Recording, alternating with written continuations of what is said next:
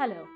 Welcome to Breakfast at Cinema's podcast series, Cinema, My Child and Me, where Abhinav and Shibangi share film recommendations appropriate for all ages and some ideas on how to use this collective film viewing experience to help initiate conversations with your children or students to help them learn in a fun manner. We would like to state that this podcast is meant to be a guide for parents or teachers to engage with children in a different way. While we are going to be careful about recommending movies appropriate for all ages, we request you to explore these films by yourself first to check for anything which may trigger a difficult or unpleasant emotion in your children because of very specific circumstances. The films we talk about here are our personal selections for each episode's theme.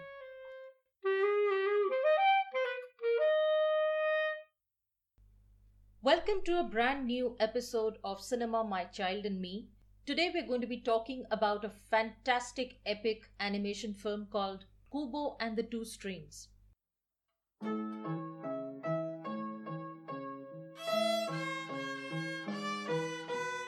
Director Travis Knight was hooked to the idea of a stop motion samurai epic when he first heard his production studio Laika's production designer Shannon Tindle talk about it. Even though Laika had never addressed the genre before, Knight decided to helm the project because of his love for epic fantasies and Japanese culture putting together research to determine the finer details of the overall treatment of the film, including the production design, story, dialogue, must have been backbreaking work. But the results speak for themselves. Kubo and the Two Strings is an enjoyable ride, which is also smart, funny, and meaningful. The film follows our titular young samurai hero as he is forced to set off on a journey to discover his past. Along the way, he finds unusual companions who make his journey easier by helping put together pieces of the puzzle that is his life. The film is a masterclass in stop motion animation, right from the epic opening scene to the climactic fight and the tender and humane resolution that follows. Kubo and the Two Strings has some frightening bits which may require parental guidance for kids below about 8 years of age. Please take a call on this as you know how sensitive your kids may be to certain kinds of scary scenes.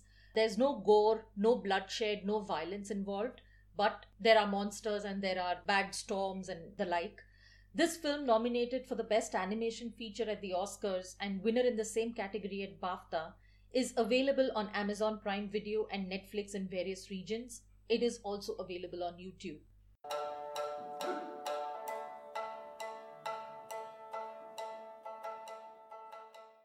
Abhinav, take us through some of the quick impressions that you had about the film. You've used the word epic, epic, epic. It's an enrapturing story of epic proportions. We are thrown headlong into the story with the first sentence spoken and the first scene that opens. The universe is quickly established and continues throughout. As the first sequence ends, you're left gasping for breath and left wanting for more. We've always held the belief that animation is the father of all cinema, even though the technology arrived a little later. Animation is the stuff our dreams are made up of, our nightmares are constructed in, and this movie combines the ideas phenomenally well. A truly engrossing piece of art and entertainment that proves how cinema was born in the cave arts of prehistoric men, and that animation is not a children's game, it's a human medium. I, for one, was really taken by the quality of animation. The opening scene that both of us are constantly talking about and referring to it's actually setting the tone for what to expect. And there is that certain part that comes in around 10 minutes into the film, which I'll be talking about when I come to our favorite scenes bit. It hooked me from the word go. I was so captivated by what was happening on screen and I just couldn't get enough of it. I also like the fact that this story draws from several other popular stories. There's the Harry Potter element where you can look at people being converted into Horcruxes, but with some positive effect sometimes. There are eyes inside a water body that are trying to lure Kubo deeper into the ocean. There is that reference to Cinderella where Kubo cannot stay out late in the evening and he has to come back home once the sun sets. There is a reference to Arabian Nights where he cannot complete a story because he doesn't know it, but all the same it keeps his listeners coming back every day because they want to hear the end of the story Also, the very first scene has a small bit which reminds me of the story of Moses and how he parted the Red Sea. uh, there's also, you know, when he collects his unusual companions along his journey, it reminded me a little bit of Dorothy and her companions in The Wizard of Oz. In fact, as you're mentioning this, Shibangi, it's very interesting that they always end up telling us there's nothing original. There are only seven stories in the world. It's very interesting how a new story is created, which is based on so many old stories, but is not ripping off a single one of them. You can see the references, you can see the influences, but you can definitely say that this is original by itself. Exactly. And what is most interesting is this is an all American crew which has so beautifully understood the Japanese folklore and Japanese traditions and culture and has created a universe that is absolutely believable in spite of the influences that we are talking about, in spite of them being very Western or Middle Eastern in a sense. I really believe that this is a truly original work. Exactly like you said, I still believe it should inspire storytellers to tell original stories.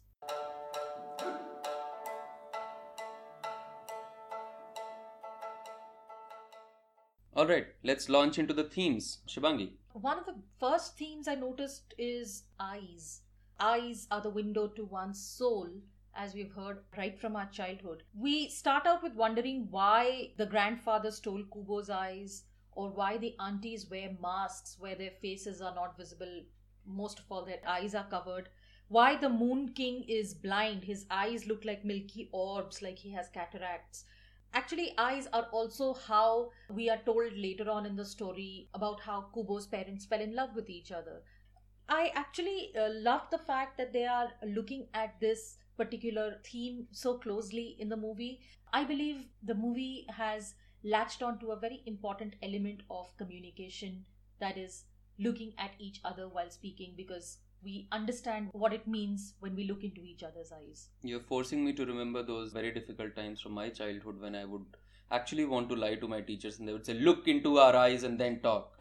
and then all truth would come out. And on the other hand, I think it also addresses one of the oldest themes in cinema. Eyes have always been at the center of how this medium is received. So, yeah, absolutely agree. I think one of the themes that I am taking away from this film is how to break away from traditions to find your own meaning and eventually using the suitable parts of the tradition to heal everyone around. That's so, it's right. not like everything in the past is bad, but there are certain things that do get contaminated, that do get taken over, for lack of better word, by superstition. And they might not have relevance anymore in, in today's world.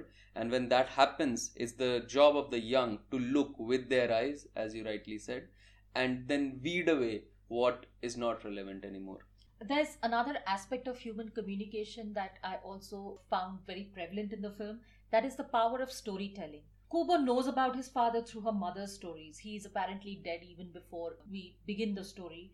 Kubo makes a living by telling stories at the village square, which come alive through his brilliant origami figures. And the stories told and heard throughout the duration of the movie are what help Kubo and us the audience, tie the various threads together to arrive at the mystery behind Kubo's family's fraught relationship with Kubo's grandfather. I also like the fact that the story draws inspiration from other stories, like I talked about in my quick impressions. It is a truly original piece of storytelling where the director, through the protagonist Kubo, reminds the audience several times in the beginning to pay attention to detail. If you must blink, do it now, is what he keeps repeating. And what a way to reiterate that the joy of storytelling, sharing, listening, and reading lies in the finer detail of what we latch onto and what we miss. That is exactly what helps us tie the stories in our head together. It's also i think caution to all those people who don't settle into cinema for the first 10 minutes and then they keep asking throughout the film what happened? Hey how did this happen? How did you've missed something. There's something very important happening right at the beginning and the storyteller is telling us as you said if you must blink do it now. That's right. And if you must chew on the popcorn or look into your popcorn bowl do it now because you might miss something while you're munching on your snacks. That is something that I and Abhinav strongly believe in. snacks are for the intermission, snacks are for before the movie, and snacks are for after the movie. There's nothing that should engage you more than the film when the film is playing. By the way, the word story, storyteller, stories, or any other variation of story is spoken at least 30 times in the film. Out of which, in the last 15 minutes, there are 13 times that these words are mentioned. So it is very interesting to note that the director has actually thought of how stories tie humans together, how they bring humans together, and how they help them form relationships. Picking up on that, I think it's stories that define who we are as individuals. We grow up listening to stories of our grandparents' exploits, uh, the exploits of our historical figures, the exploits of uh, people who came before us, and that defines who we are. And it's very important to understand uh, what happened in our past to create a future for ourselves. We have often heard this being stated history repeats itself. And the only reason I think it repeats itself is because we haven't learned from our history, we haven't paid attention to it, we haven't uh, gone into it and said, this must not happen anymore. Coming back to where you started from is the other part of this history and future uh, element. We all know The Alchemist, we all know so many stories where the hero starts the journey and then comes back to where the journey began from to really understand what he has gone through. Despite having heard these stories so often, we still do not choose to look back at our past. We keep saying, hey, you know what has happened has happened, let's move on. But have we dealt with what has happened? Which is another reason why so often English cinema keeps repeating the stories of Second World War to tell us, to caution us, to warn us that this must not be repeated again. There's a lot of emphasis on family the movie is a great way to segue into conversations with children about the importance and essence of a family. When we meet the infant Kubo, he already seems to have lost his father, like I mentioned earlier. A few minutes in, we find out that his mother is also gradually fading away because her memories are fading away. However, it is the love of both his parents, even though in forms he doesn't recognize, which helps him get to his goals. The resolution of the story involves bringing in the grandfather reformed, although his anger was also to do with his daughter's betrayal.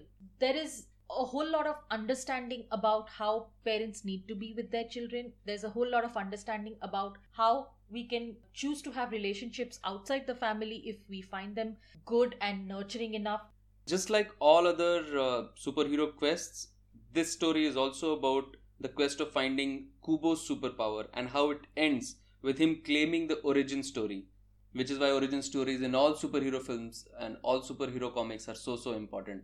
If we don't know what has happened in the past, we don't know what is going to happen in the future. That's and right. connecting with the memory part, this entire claiming of the superpowers is what needs to be dealt with so that we can tackle a problem which, if left neglected, left ignored, can only become dragon size. What I mean by that, when you watch the film, you will realize how the problems do become dragon size eventually. It's important, as you rightly said, what are the various memories that are available to us of our pasts, and to understand that there are good things also and bad things also that together make the history of who we are.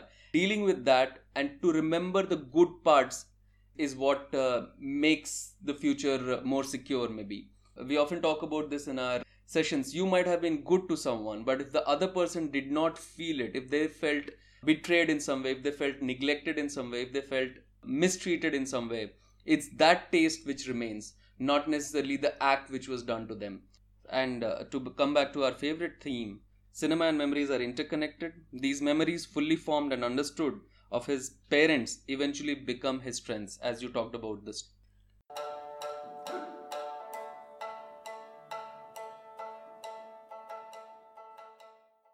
Let's get into the technicals, Shibangi.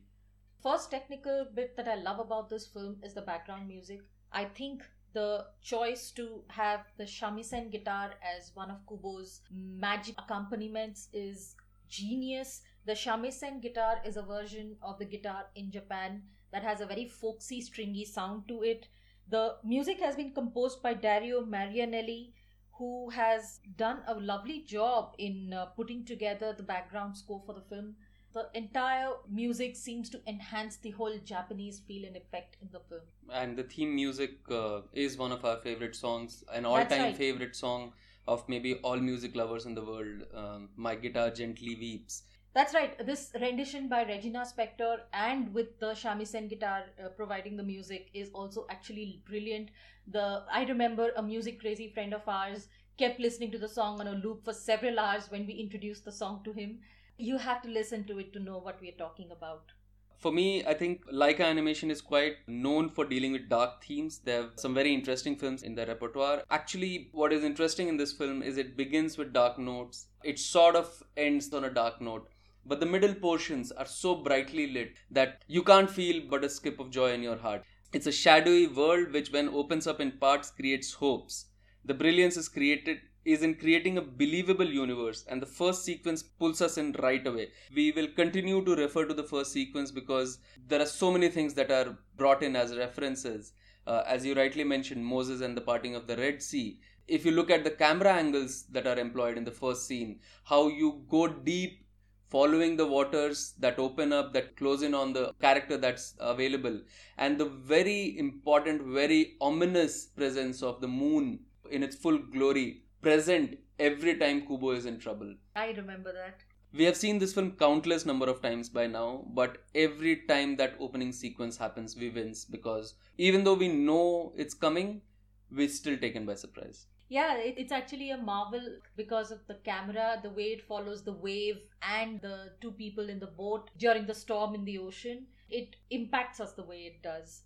I would like to draw attention to the fact that Kubo and the Two Strings is the longest stop motion animation film to have been made ever. That it also contains one of the biggest, largest stop motion puppets to have been built, which is the skeleton in the cave. It stands at 18 feet tall, and they had to get several props and engineers and robots to run the skeleton in a way where it would look as real as possible. I think even the skeleton is actually based on Japanese folklore. It is called the Gashadokuro, it's actually beautifully done. It stops feeling like a stop motion picture at some point and it starts feeling more like a real story because the characters are so likable because the way the camera follows the events because of the way the story comes together it all feels very real because of the dialogue too. It's just like how parents would talk to us all the time. You know being a little smart and being a little fun and being a little kind and nice and gentle with us whatever the situation demands. Mind you, the film is not at all trying to be cutesy, but it does have cute elements. In fact, we see that death and resurrection, morbidity, and the stories of not so normal, which are common to Laika, is present as a theme throughout this film. And we see how, in the end, they redefine what is normal, they expand the boundaries of acceptable, and makes us believe in the story of others. That is a very, very important element of Laika's animation. Now, these are the stories that might be a little surprising for us, but at the end, if cinema services the story of others, we get better perspectives. That is something that Laika does so brilliantly well in this film. With the climactic resolution that happens, we are brought to a full circle. And I think that is the brilliance of how animation as a storytelling medium has been used in this film.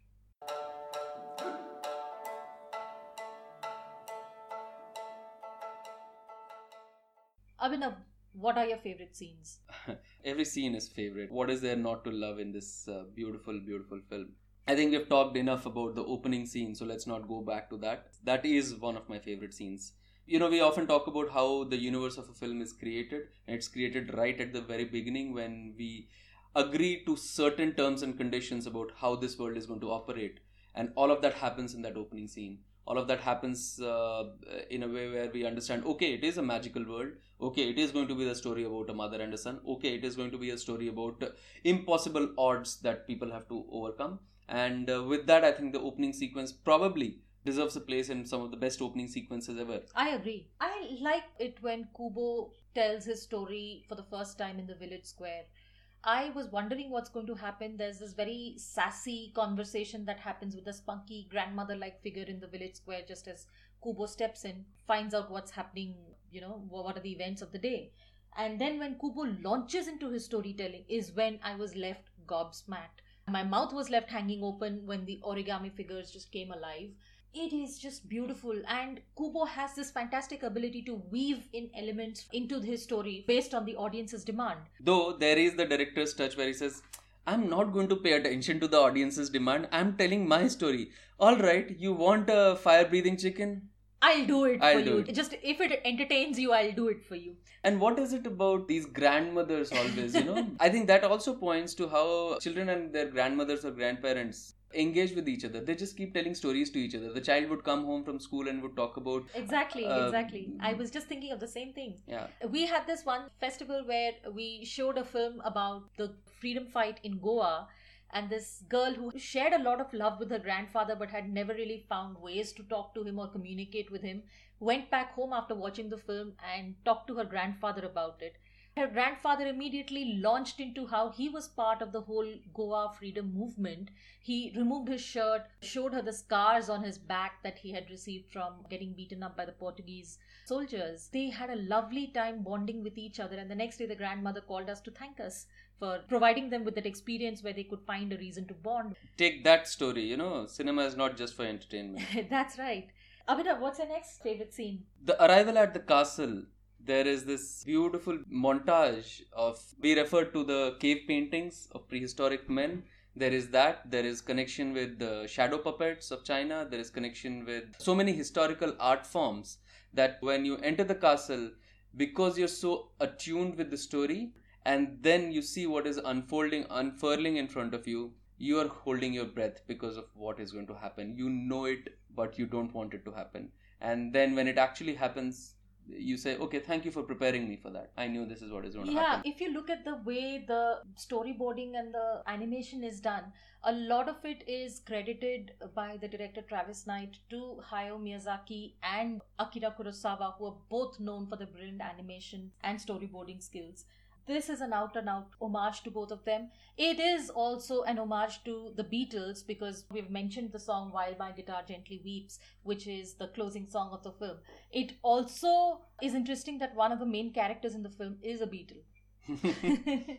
that brings me to two scenes i'm going to be doing a bit of bending the rules here there is this beautiful scene where while two supporting characters are arguing with each other kubo irritated is standing on the side and uh, practicing his powers. And just as he gets into practice we realize what depth his powers have. And that is the scene of the construction of the ship. And on the same ship as we see later on there is this epic battle scene it is changing positions it is going deep into the water it is going high up in the sky it is running across the ship.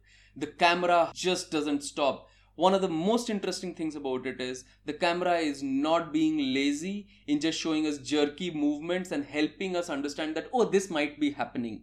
It's a fantastic sequence where we are shown everything. Every wound becomes real every hit becomes palpable and every stroke is felt deep inside your heart In terms of how this particular boat is made animation wise, the boat was covered in 250,000 leaves, each put carefully by hand. Well, another one of my favorite scenes is when Kubo and the monkey have their first real conversation inside the whale carcass. I believe that is key to understanding how angry adults interact with inquisitive children sometimes. It is full of spunky dialogue, it is full of bits that take you back to so many lovely conversations that you've had with people around you.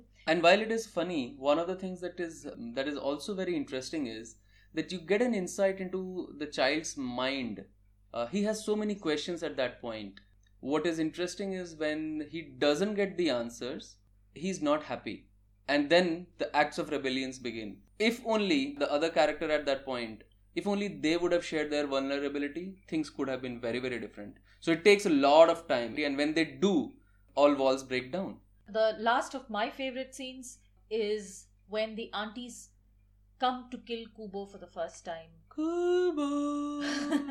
it is scary. It takes you into another world all of a sudden because the movie starts with a bang, it goes into a lull for a bit, and then there is this fantastic storytelling sequence, and then suddenly you're taken back into the dark times when you don't know why Kubo is in danger and why his eye was taken away. These two aunties, voiced by Rooney Mara, they are absolute pure evil. It is stunning the kind of effect they have the moment they appear on screen. I loved this scene. It is scary, but you're uh, extremely excited as well. So every time we are talking about this fear part, please understand it's from the perspective of this very young character who might get into trouble. As we said, it is a story of epic proportions, so it has to have sequences which will get into those very yeah it is scary spaces. it is scary in the sense of how even in harry potter or even in lord of the rings you have the evil elements and the evil wizards who are trying to do evil things to children around them but it always ends in a fair and good resolution so you need not worry about how it might impact your child Oh, it It is, is- funny, it is entertaining, but yeah, there are sequences.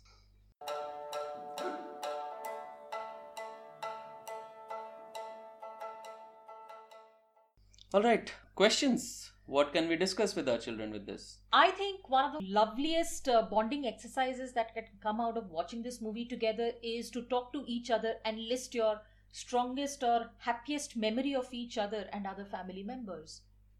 So, picking up on that oft heard statement, child is the father of the man. So, this is a story about how that actually happens. Get into that discussion, understand who you are, what your child is teaching you, and how you both uh, are a product of everything that has happened in your past. That's right, and it also helps you understand what it is about your interactions that your child cherishes and also helps your uh, child understand what it is about your relationship that you cherish the most Hope and the idea of dreams and change. Definitely, that's one of the things that we can talk about when it comes to the child parent relationship. My uh, second question would be how do you focus on what you have and not on what you can't have? The eye is not coming back, but the storytelling is getting better and better. That's right.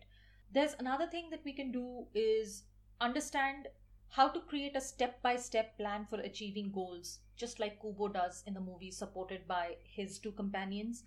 Take into consideration the factors that emerge along the way, as it happens with Kubo. The third discussion that I would like to have when children are around me would be how do you, as an adult, challenge your own understanding? I think children borrow their sense of certainty from others around them. And if people around them can also say, I know this much, but there is more to know, children will have a very open mind to discovering more and more.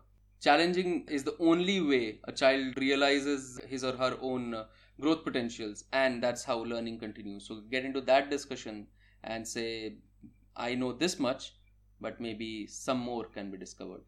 Another one which goes a little bit into the religious, philosophical, spiritual realm is asking each other the question Do we believe our departed loved ones guide us and bless us even after they have gone?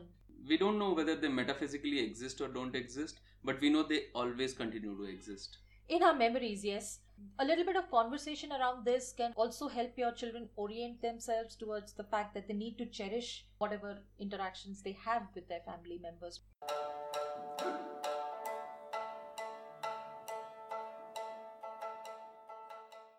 Similar films, Shibangi.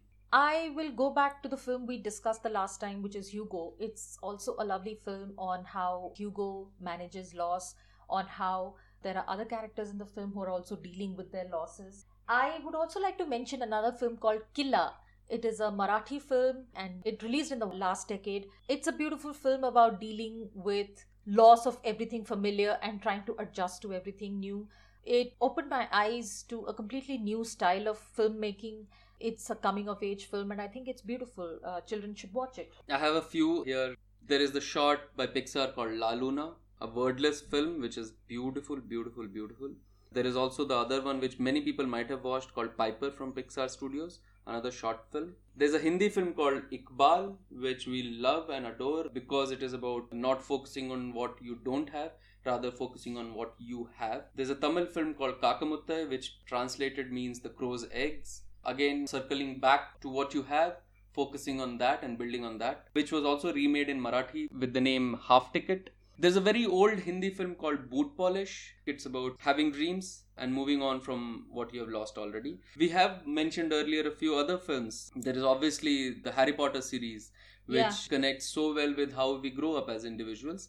And there is the epic three part film called Lord of the Rings. Well, if we have to tell our children that you need to pick up skills, you need to do things in a world which is drastically changing, which is emerging as a challenge to you, There's the story of Frodo Baggins who walks out of his village and does things to save the world.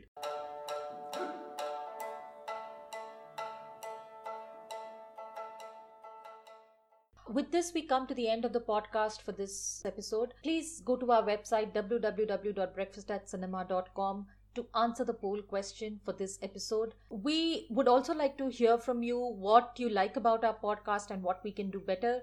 Please write to us on any of our social media accounts and we would love to hear from you. So long, have a great time watching Kubo and the Two Strings and think of us when you do. We hope you have a wonderful time. As our guitar gently weeps, happy watching. Cinema My Child and Me is brought to you by Breakfast at Cinema, working in the areas of education of cinema and education through cinema since 2014, with children and adults of all ages. Music brought to you by young and enthusiastic supporters of our podcast. Their love and talent has made this journey all the more interesting. Introduction music by 10 year old Arkansh Pandey on the clarinet. Episode introduction by Idhya Shailabh, age 10, on the piano, and Idhaansh Shailabh, age 6, on the violin. Closing music by 7 year old Drishaan Pandey on the piano. We would also like to thank cinema lovers and makers across the world. It is their passion which drives us.